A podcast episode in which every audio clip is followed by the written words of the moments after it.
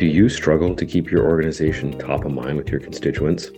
My friends over at Relevant Marketing Solutions create custom branded merchandise and tangible marketing collateral to help you build brand champions and multiply your impact. To learn more about how they can help you with all your branding needs, visit relevantadvantage.com or contact them at info at relevantadvantage.com. Be sure to mention the Rainmaker Fundraising Podcast so you can get 10% off your first order.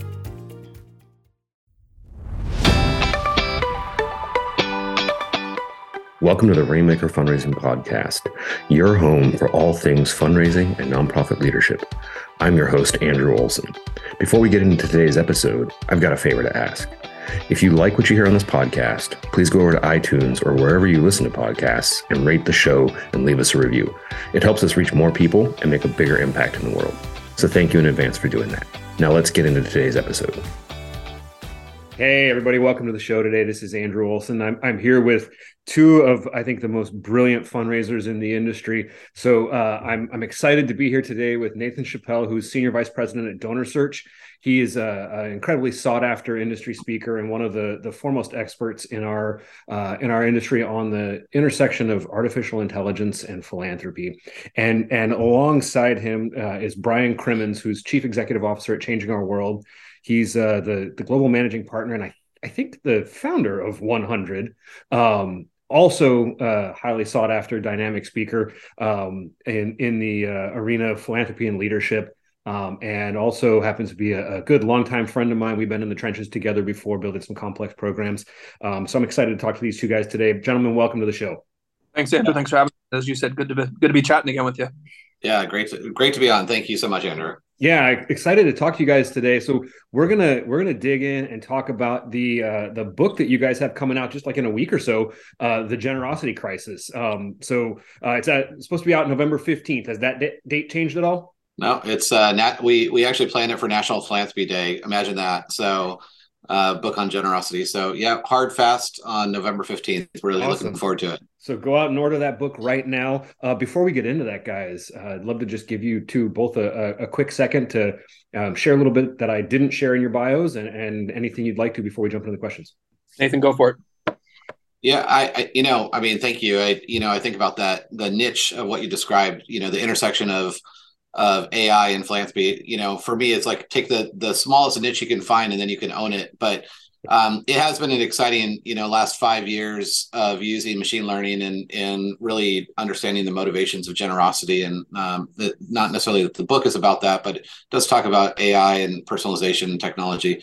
Outside of that, I spent 20 years fundraising. So I started out you know back in the day um, i just wrote a linkedin article about this but you know really in in in really trust based relational philanthropy so that was my my background and kind of moved my way up and then uh, started you know really looked at opportunities to scale my impact in in the world and figured that the best way for me to do that would be through technology um, and with donor search we get to work with amazing clients all over which is it's just so exciting yeah andrew thanks for the time i, I would just add that I said to Nathan the other day that I hate I, I hate even saying this because it obviously means we're in a difficult spot, but our book is coming out at a very timely time.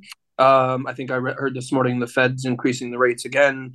Inflation's at its 40 year highest. You know, a lot of pressure that I didn't, you know, that quite frankly wasn't needed. We had our own pressures within the giving not for profit sector. And so, you know, I kind of hate to say it, but it is coming out in a very timely fashion. And I know uh, Nathan and I have also talked about this. I, I, some of our friends crossed the proverbial street when we came out with the name of the book because it sounds like it's doomsday. And I just want to put out right there, right out front, that this is actually a book of hope, and I'm really excited by what us in the sector, our clients, and everybody involved in the backbone of what our country is about can really get galvanized. And, and as I said, just coming off a talk that in five years somebody's at the podium I was just at giving a totally different presentation. So I'm excited to to have this conversation as part of that, Andrew, the part of that journey. So thanks. Awesome. Thank you both. So, all right, let's, let's jump right in. Um, let's talk about the origin story of this book. Like, wh- where were you guys when you looked at each other and said, we have to write this? And, and what was really the, the hope and the goal you had for this project?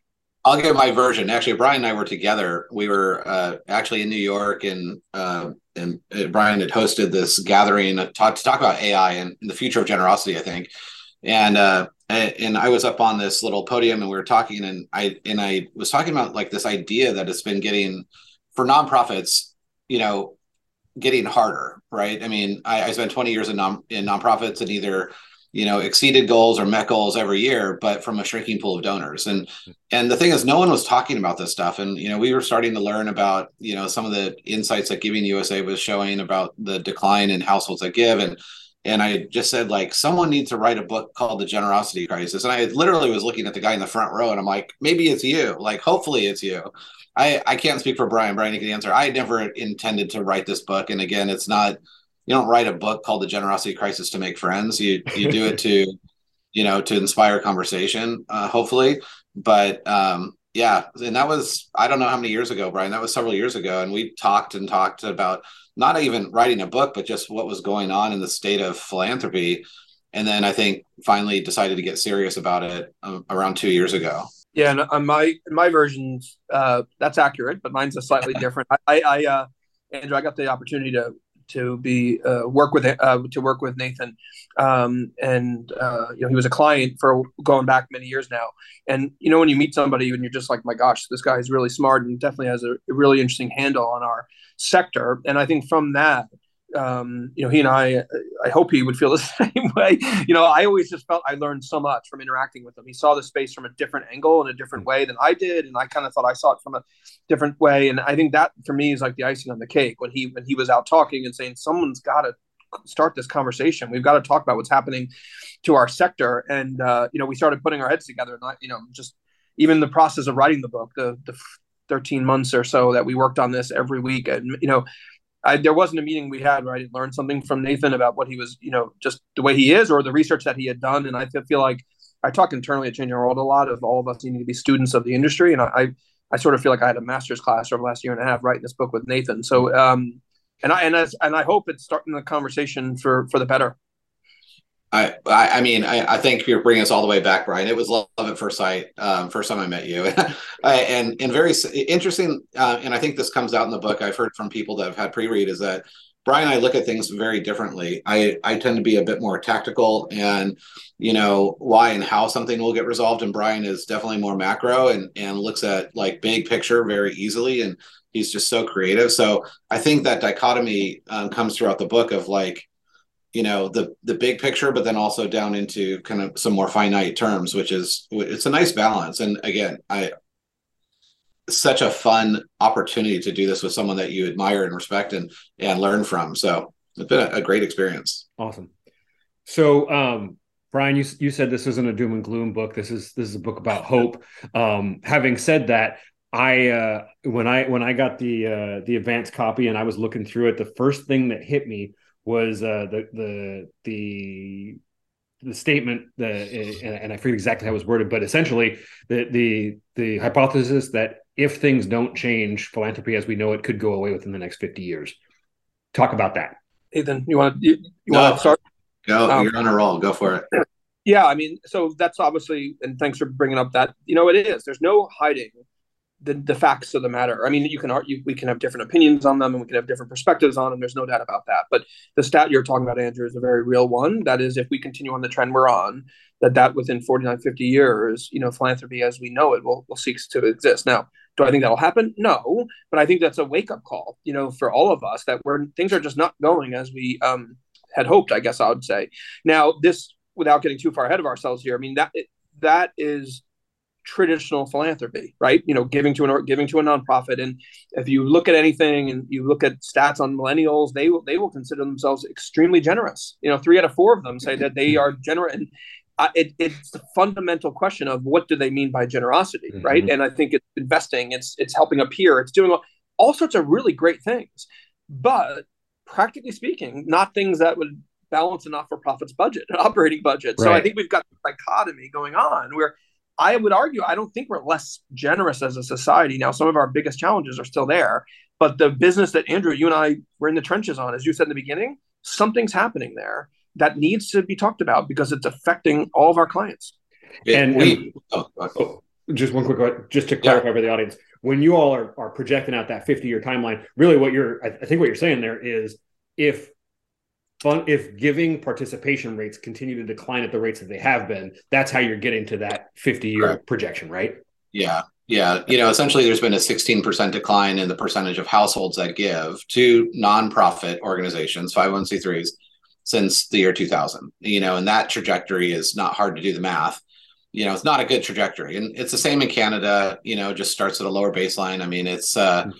it's not just a US phenomenon, but you know, for us, it really is. I mean, there's a little shock and awe in that. It's like, wow, you know, first and foremost, you know, we need to write the book, and we struggled with this a lot. We actually challenged, we challenge in the book of whether or not there is a generosity crisis. Maybe people are just giving different ways, and maybe they're buying more responsibly, and that is generosity. You know, um, but to Brian's point, that doesn't help the average nonprofit that's employing a lot of people and that are, yeah. you know, they're trying to to you know stay open and fulfill their mission.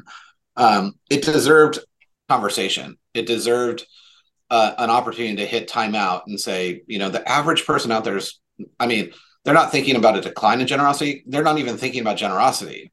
Something that we hmm. just, it's so big and broad that most people just take for granted. That's always there and always will be there.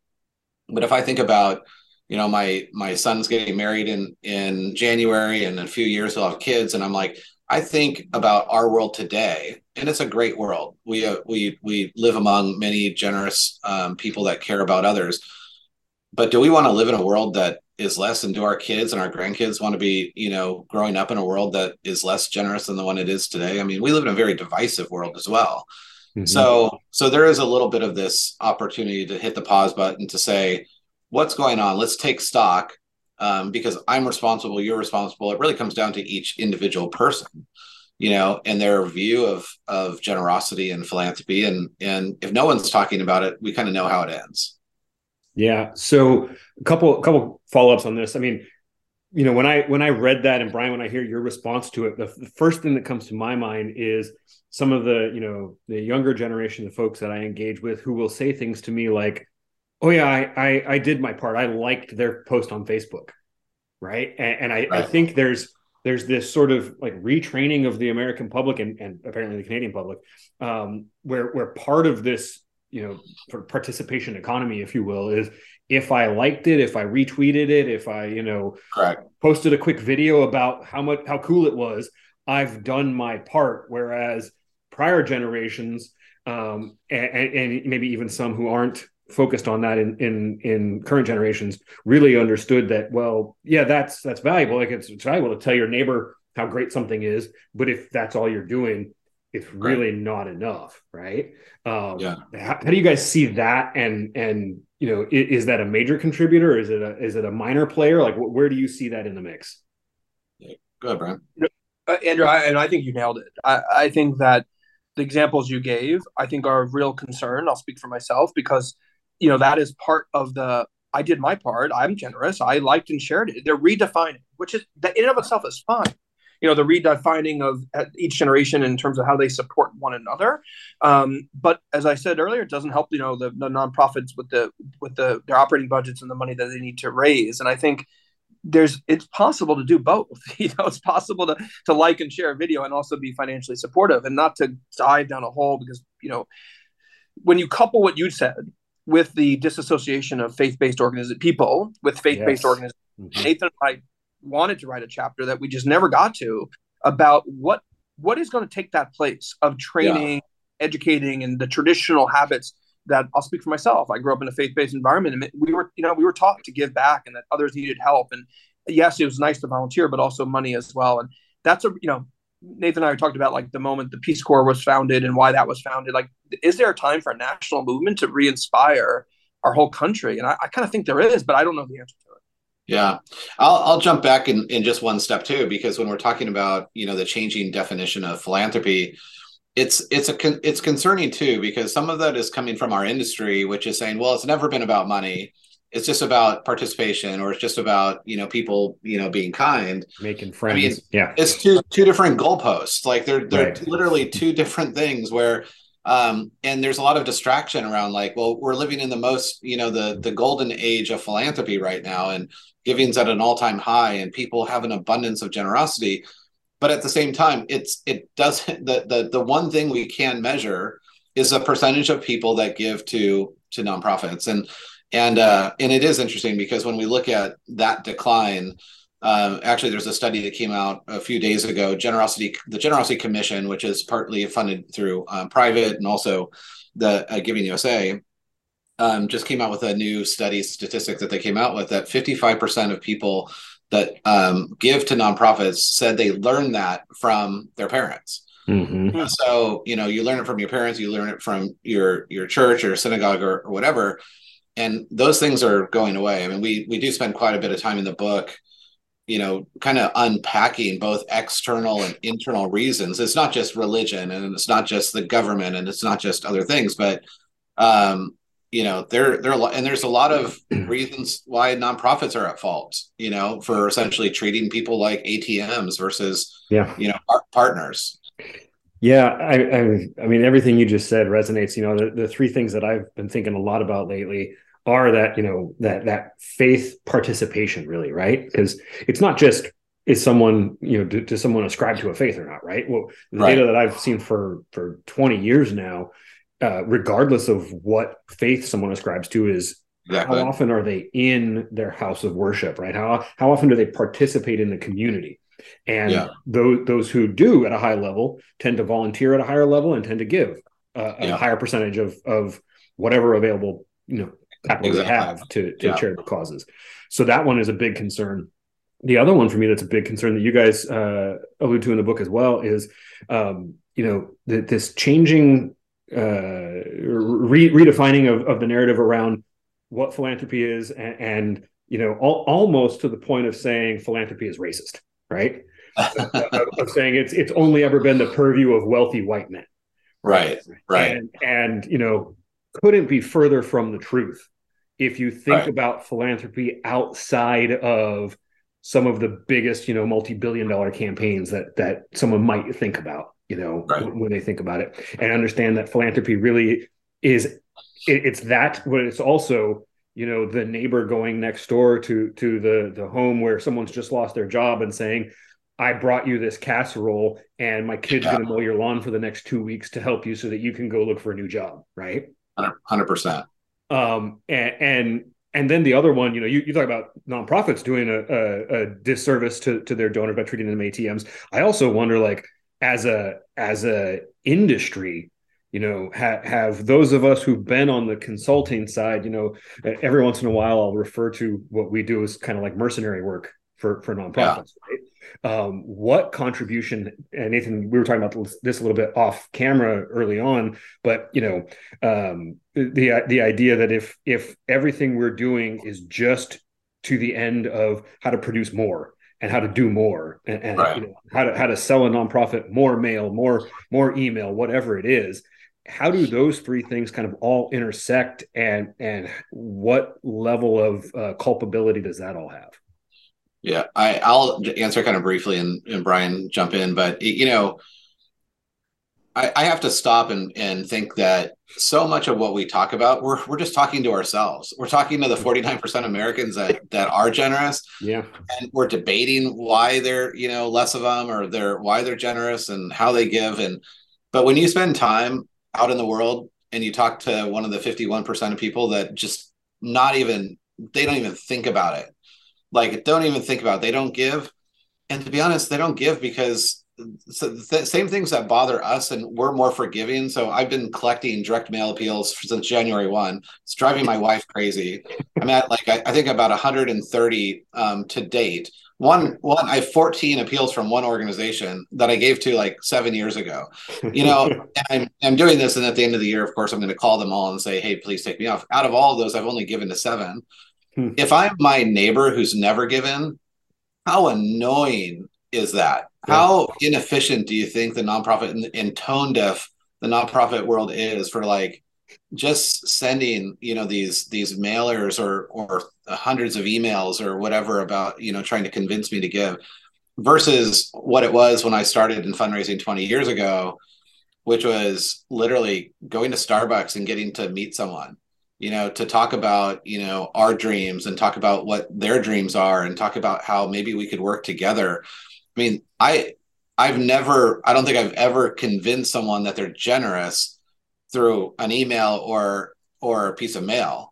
but hand in hand you could do that you know so i think this is where in the pandemic is i think there's some great examples of how parishes that you know were closed down had to be the hands and feet. They had to walk out and just start talking and meeting with people.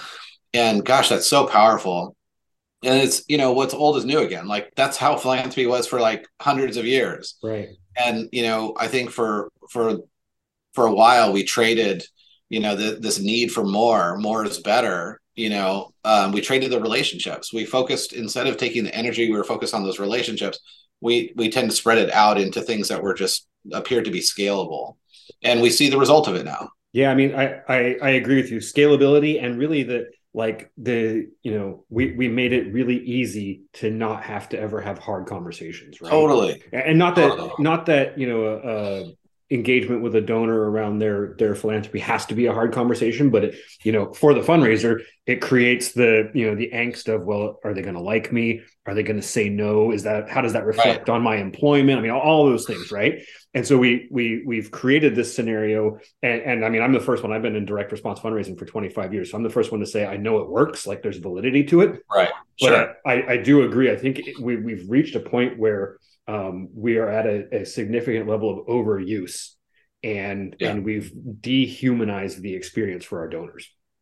I'll only add to that because i want brian to chime in but i'll only add to that that in the direct response world which i'm also a big believer we have to build the pipeline. We have to have better and we have to have more. We have to be able to fill that and know that there's going to be attrition but there is technology and not to jump into ai but there are technology that exists now that allows for personalization at scale that's mm-hmm. never existed before. Right. So you know now that industry is able to catch up and if fully embraced can actually really create more n of one you know individualized you know personalization. I mean yeah. I predict in five years micro segmentation down to n of one will be very possible. Like mm-hmm. everyone will do it. We'll expect yeah. it.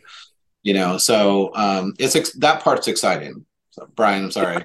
No, no. I, I hope I know enough to stay out of the way when a really good conversation is going on. I, I would say, you know, summing it up a bit is it's, you know, the quality over the quantity approach. And, and Andrew, I agree. I mean, the direct response business, it's not like this is uh, a mark on that. I, you know, I think it's, there's, right. to Nathan's point, I mean, I think seeing what technology can do to enhance it, to, to, to, to maybe cut off some of the, you know, some of the, the fat that may not be working on the edges, so to speak. You know, I've had, I talked to a couple of our clients who are using AI in their schools and they're using it in their enrollment strategies. Mm-hmm. And this is where I see what you two are just talking about really playing out. That you know, I just had a conversation with the president of a high school late last week, and he said that their enrollment strategies are so much more effective now. They're spending mm-hmm. actually less, getting better returns. That right. they're not the spraying and praying attitude. They actually know not down to n of one. Although Nathan, I agree with you that that's coming. They they are like you know they'll use the word persona. They have a really good handle on mm-hmm. what type of kid from what area from what background you know from will makes makes a really strong candidate and really succeeds at their school and they're seeing their results you know four and five x from an enrollment standpoint and that and I because he and i were talking about it i'm like you know that's possible on the fu- fundraising side of your house too and he was like really so like and we were just having that fascinating conversation and uh but uh, but i've i've been able to see some practical uses of what you two are discussing, and it, and it really works. Yeah, I and, and I've seen it recently, even on the on the direct response direct response fundraising side as well, and it does work. You know, mm-hmm. so I, I I think you know from what I've seen, the conversation we've had, it feels like you guys have have successfully established the crisis, right? That the we we get that the proverbial platform is burning and we have to do something different. Given that, like, what you know what is the guidance that you provide to the nonprofit leader who who's like hey i've been a, a, social worker or an academic my entire life. I'm not an expert at this kind of stuff. How do i make sure that we do it better for our supporters so that we can make a bigger mission impact? Like where do you go from uh, yes there's a crisis to how do we help you solve it on a very, very, very practical level, Andrew, there's the Giving Crisis cover of the Chronicle Philanthropy in July. There's some really great case studies um, in there, particularly one about the a, a, major gift officer for the Houston Food Bank.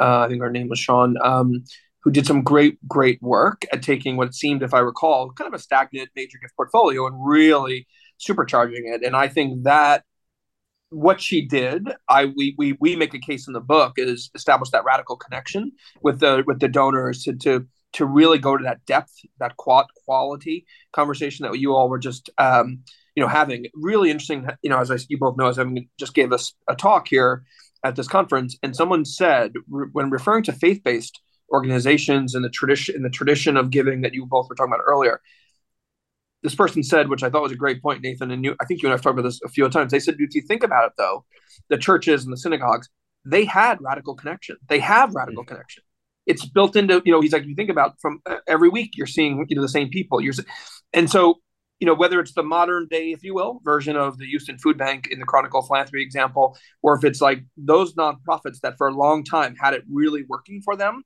Uh, we, Nathan and I would argue they at their surf, at their core they had a radical connection with their supporters, and mm. and I think that's now it's not the same for every organization. How that manifests itself is really important that you try to figure it out. That's the secret sauce for each organization. But the the old days of saying like, well, we could just keep telling them we're really good and they should support us that's what's changing, you know, and I think that just being aware of that is half the battle. I, I do think there's a lot to say about you know the awareness side. I mean, I I think the the goalpost for nonprofits has been wrong for a while.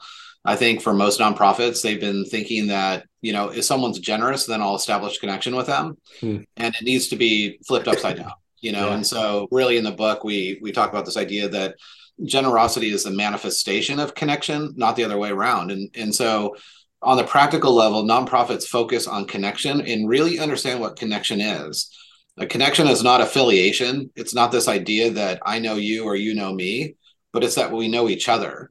And so um, the book really kind of lays out this framework for what Brian just said was this idea of radical connection. I because I think it's probably one of the most overused and misunderstood things in society today your connection is one it's a, it's extremely limited supply it's probably the most powerful thing that you as a human have in the sense that i can only have this radical connection with say a dozen people and maybe a dozen organizations but i can't feel the same way about all of them so it's very limited supply but every organization private and nonprofit is trying to get that mm-hmm. connection mm-hmm. Yeah. And so like for me, the awareness of like, okay, this is like this is a precious commodity that I have. I need to be deliberate on where I put that. And I want to be thoughtful about where I allow my connection to be harvested, you know, versus just succumb to all the ads and all. I mean, the average person receives 333 emails a day, sees between five and 10,000 ad placements. I mean, we're getting bombarded. It's overwhelming. And nonprofits, if they understand that value of connection, that that precious commodity of what they're trying to achieve, versus just to be like snap, snap, snap over here, over here, like look at me, you know, it's it's a totally big mind shift. Like, what does it take to actually connect with, you know, you, Andrew, in a personal level? I need to know about your farming and your hobby farming. I need to know about your journey and what the things that you care about and and and be able to connect with you. And that's the way uh, to Brian's point, in the book has lots of examples of this. It's the way nonprofits existed forever, you know, yeah. until recently, really. I mean, from a macro perspective, until recently, nonprofits were extremely, you know, one of one on one, you know, really uh, more intimate, really, you know, walking arm in arm. So there's a there's a, a wake up call to get back to a lot of that, get back to that, and really start reprioritizing what what the effort is really about. Yeah, it's it's really interesting as you drill into that because I find so often when I'm having conversations with with other sector leaders, you know, there, there's sort of this narrative around small nonprofits and how they're you know kind of missing the mark because they don't have the infrastructure to scale. Right. And, but but what we're talking about, they probably have the greatest opportunity to build that radical connection, right? Because uh-huh. they're not beholden to the monster, you know, and the machine and having to keep all that running and and they can say yeah i have 600 donors but that means if i make two calls a day yeah. i could connect with everybody right? 100% yeah and, and I, I, feel like you know so many organizations and fundraisers and i've probably been guilty of this myself you know we we we, we think well wait a minute you know you can't go from six 600 donors to 60000 donors without massive investment and this and that and but really if you're just sitting down and talking to people um, yeah. you can still make transformational impact. Yeah, yeah, yeah. I and, and, you've got to balance both, right? It's not practical to think sure. that you're ever going to have enough staff for individual conversations. It's frankly the the golden era of philanthropy right now is using technology to figure out who you should who is not just a another donor but a better donor. And you know and it's it is interesting i just going back on the tactical side because i can't help it but the from a direct response world is direct response is like the only area of philanthropy that talks about lifetime value that that talks about really true roi and when you look at i mean from a business case like a, a donor a better donor you know that stays with you has a lifetime value that's worth 15 to 16 times someone that you're just like hey pay attention give me a gift. So it's not about more it's about better you know and and and that can be done through technology and it can be on all areas of the pipeline. Yeah. You know i think one of the other oh, go ahead brian. just really quickly what you and what you and uh, nathan are talking about if you um you know because of our work with corporations as well i brands etc they do this really really really yeah, well true. meaning they know I'll use this piggyback your example. If they have 600 customers, man, do they know those customers? Uh, you right. know, and they and they know that long term value, lifetime value that Nathan was yeah. talking about. They know what appeals to them. They know what time of day to appeal. I mean, they know. Just, but they've been they've been doing this for a long time, and they've only been getting more and more refined at what they do, which I also think creates that disconnect a little bit between nonprofits because they're training us to think that everybody should know us and everybody should, right. you know, and nonprofits are never going to have the firepower right budgets, right. but that's okay. But I just want it's a reality just to understand. That's all. Yeah, no, I, I, think it's a great point because you know the the demand from from donors is there as well. Like I I've heard many donors say, why can't I have a one click solution? Like why do I have to why do I have to go you know spend 20 minutes to figure out how to give you a gift? Like I want to give you money why don't you yeah. want it right yeah. whereas they could they could go to their amazon app and you know my, my wife's in the other room she hears amazon she's probably going to go click off and, and there's going to be seven things you know 20 minutes from now right so I mean, that that's the kind of ease of use that they're expecting and and it's interesting yeah. you know uh, when you talk about knowing the customer i I shared this story with a friend recently. I was I was in a uh, in a charity's office one day having a strategy meeting, and uh, and there was a, a, a, gift officer came in and she was super excited because they just gotten like a, a twenty seven thousand dollar gift or something like that from a donor who you know previously I think their giving had been in the like one thousand to twenty five hundred dollar range, right? So massive massive increase in in their their giving, and so she called the the donor's house and asked and, and, you know she got she got a hold of the wife and she asked if the, the husband was there because he had signed the check. And she was you know effusively just thanking the donor and celebrating um, the the impact that their gift would make. And the and the donor's wife said well, it's Tuesday at noon. He he's downstairs volunteering. Don't you know he's there? He's right. always there on Tuesday at noon. Yeah yeah.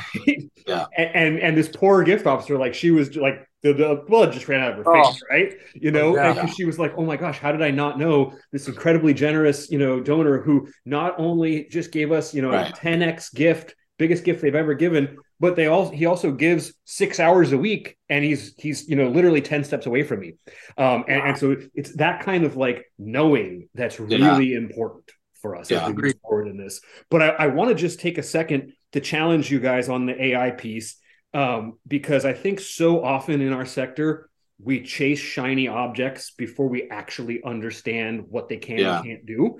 So, talk to me a little bit about why leaning into AI isn't just that, and how organizations yeah. and leaders should actually think about it. Yeah, A- AI. Is, you, want me to take? You yeah, you want to go for it, right? um, AI is a confusing topic because it's you know the term itself is not even you know it's a real term, but it's it's used so broadly. Sure. You know, we joke there's like thirty one thousand flavors of AI, and and to your point, like all these vendors are out there like, oh, we use AI and we use AI, and and it actually can be true that they do, but they're not using it in a way that it's intended. And so what I mean by that is you can use AI to create a completely static algorithm that never adapts or grows or learns. So this idea of machine learning, which is a subset of AI, the operative word is learning. You know, it's a really, really big shift. I've been doing this since 2017, and for me, it was a big shift. It took us a year and a half to build our first algorithm back in 2017 in a hospital, and and um, and I didn't realize for about a year that I would never have to buy another algorithm. Because what would happen because for my whole career 20 years it's like well we do this the algorithm works and then we have to buy another algorithm or you know recreate it and and it took me a year to figure out like the fundamental shift is that this is like compounding interest like mm-hmm. it, it's you invest in this algorithm it's a code base that learns if it's done correctly if you're using machine learning in its true sense, then it's learning and getting better and better and better and better. And just as an, uh, an experiment, so I, you know, because we talk about this stuff all day long, uh, on Amazon, I turned off all predictions and recommendations like six months ago as an experiment. So Amazon's been training on their algorithms have been training on me since like you know whatever 2001 or whatever when wh- however long it's been. It's been a long time. That algorithm has been retrained about me thousands of times. And I turn off recommendations. And the I kid you not, the very first thing that it made a recommendation at nauseum was fingernail clippers because it didn't know me at all, but it knew that every human needs fingernail clippers. Like it is out astounding at how dumb their algorithm got in in it instantly. And so it's to your point is like people don't even know how you know the largest all the largest companies in the world are ai companies. They're like data ai companies using this to create a sense that they know you. I mean brian's a, a thousand percent right. The corporations know you very well and they're going to tap on your shoulder when they want to and when they know it's the right time because you have all the data points are showing those conditions. And um, and they're very good at it. And so the nonprofit sector has been so resistant to this because we're so used to you know the old way which is which is again that backwards area of let's find wealthy people let's spend more time on them let's con- convince them to give to us mm-hmm. or convert them to become donors and then we're going to form a connection. It's completely backwards. And so you know true ai and, and this is it's a big shift in the nonprofit sector. Leaders have to completely throw everything they think they know about that that part of connection out and really focus on you know really getting to understand the data science and then uh, learn to invest in it and to know you'll never be ready and you'll never be done.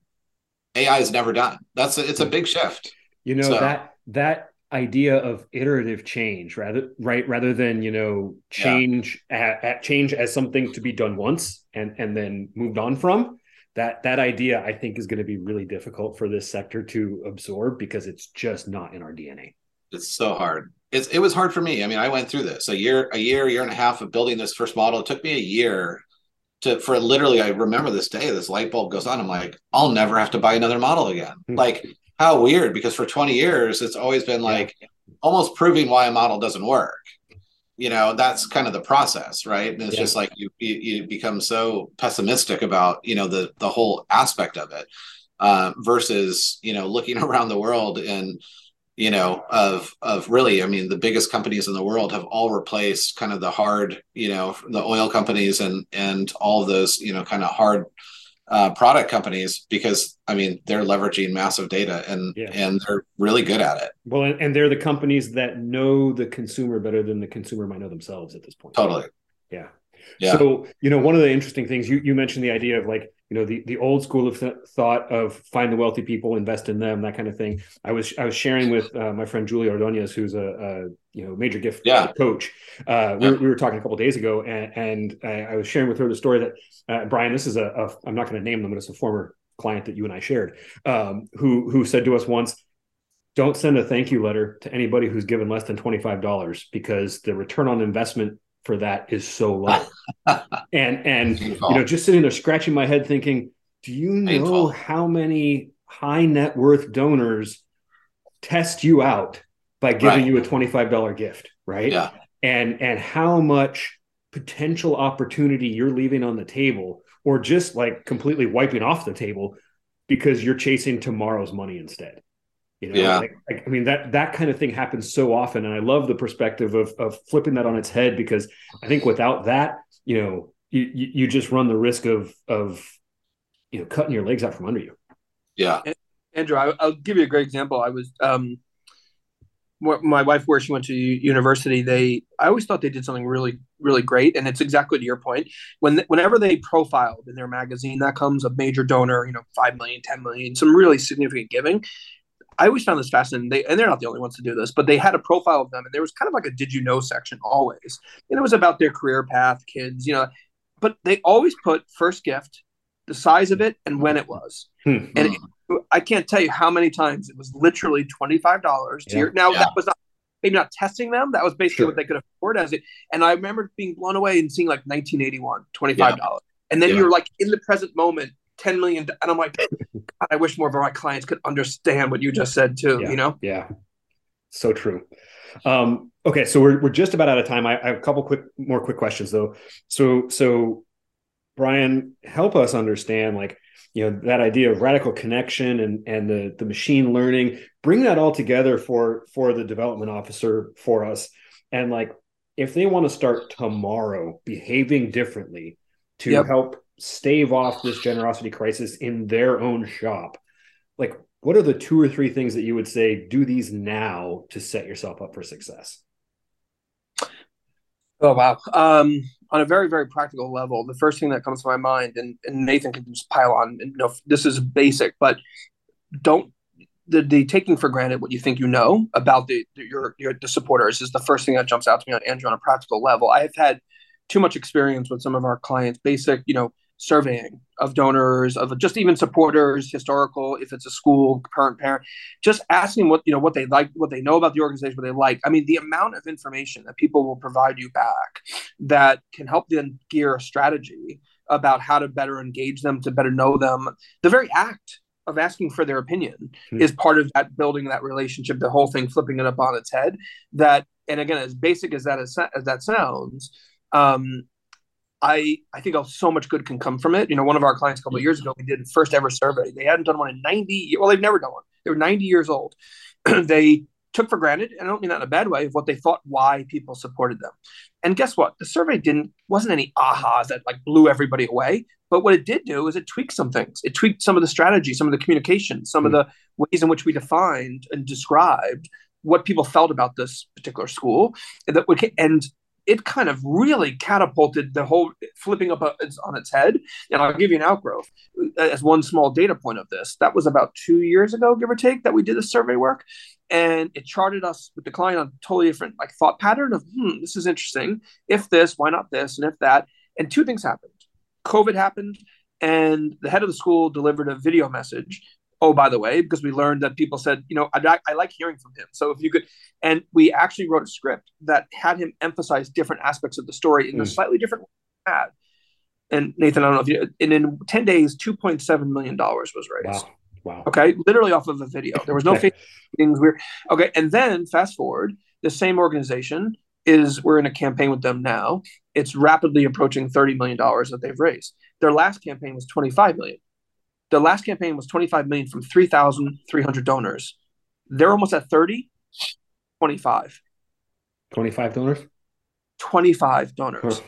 Because we we did everything that Nathan you've been talking about. We I, we challenged them to kind of flip the script a bit, right? Mm-hmm. Go build, like go talk about what this campaign was and why like why it was so important to that donor. And we really had those concentric circles overlapping with one another. Guess what? I, I know this sounds crazy and potentially dramatic, but a lot of what we learned, we learned from the survey that mm. completely different path going forward. So, and then I'll just plug the last kind of practical thing. What you learn from that type of a survey, but you know, I get asked this a lot. The question of would you give to this organization? Yes, it's on there, that survey, but it's like question number 22. Everything else is about them, hmm. is about that, the person that we're, we wanted. Hmm and that information as i said can not only feed strategies but you give that type of information to nathan and we've talked about this like some of the survey work connecting to some of the model building that he was referring to you've got something that i'm sure yeah. i can segue now but i when i talk to a lot of clients they're like really like all that you're talking about radical connection all these big can start with a cert i'm like i honestly believe it can yeah yeah, I, I would say, you know, number one, buy our book because, um, and selfishly, because it actually, we provide us a, a framework in the book for uh, what really understanding what radical connection is. And it really, um, in a way, and, and we haven't done this, but it absolutely could be turned into a survey. Like it essentially is a way of like, where are you on the spectrum of just like knowing about us or loving us and telling your everyone that in your network about us? You know, and so um, that framework, I think, in our book is super, super helpful for anyone that's like boots on the ground trying to figure it out because it demystifies all this other stuff. I mean, you know, don't start with AI, start with getting to know your your people individually and find out where they're at in that spectrum of either knowing you or loving you. Yeah.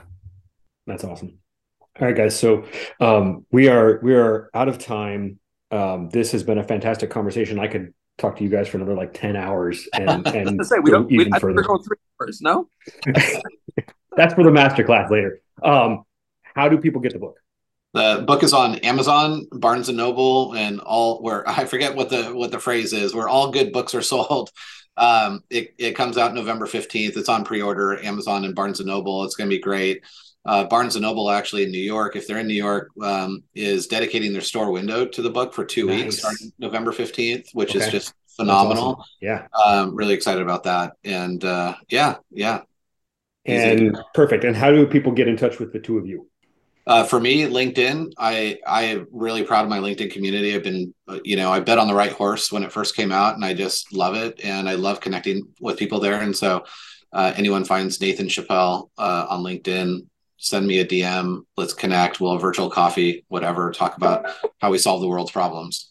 Awesome. And, and Brian, you. Ditto for, yeah, ditto for me. Just I would say LinkedIn. Just keep it consistent. Keep it easy. Um, and I, I agree with Nathan. Anyone who's got any thought or any you know, good, bad, or indifferent about what we're talking about, you know, reach out. Would love to continue the conversation. That's the whole point. You know, one of the main points why we wrote the book. And Andrew, thank you, thank you for this platform, and thank you for the opportunity yeah. to have this conversation today. Yeah, man, I'm I'm super excited about it. I'm I'm excited for the book. Um, it's a fantastic read, so I encourage everybody to go out and grab a copy. And uh, I'd love to have you guys back for a, a second session at some point too. Thanks again for joining us today for this episode of the Rainmaker Fundraising Podcast. Please don't forget to rate the show and leave us a review so we can get our message out to more nonprofit leaders. And as always, feel free to reach out to me directly on LinkedIn or at andrew at andrewolson.net. Be well, friends. Have you read my Amazon number one best-selling book, 101 Biggest Mistakes Nonprofits Make and How You Can Avoid Them yet? It's the book that I wrote with expertise from over 20 nonprofit leaders and their 300 years of combined experience. You can download it for free today. Just visit andrewolson.net and go to the free resources tab on my site.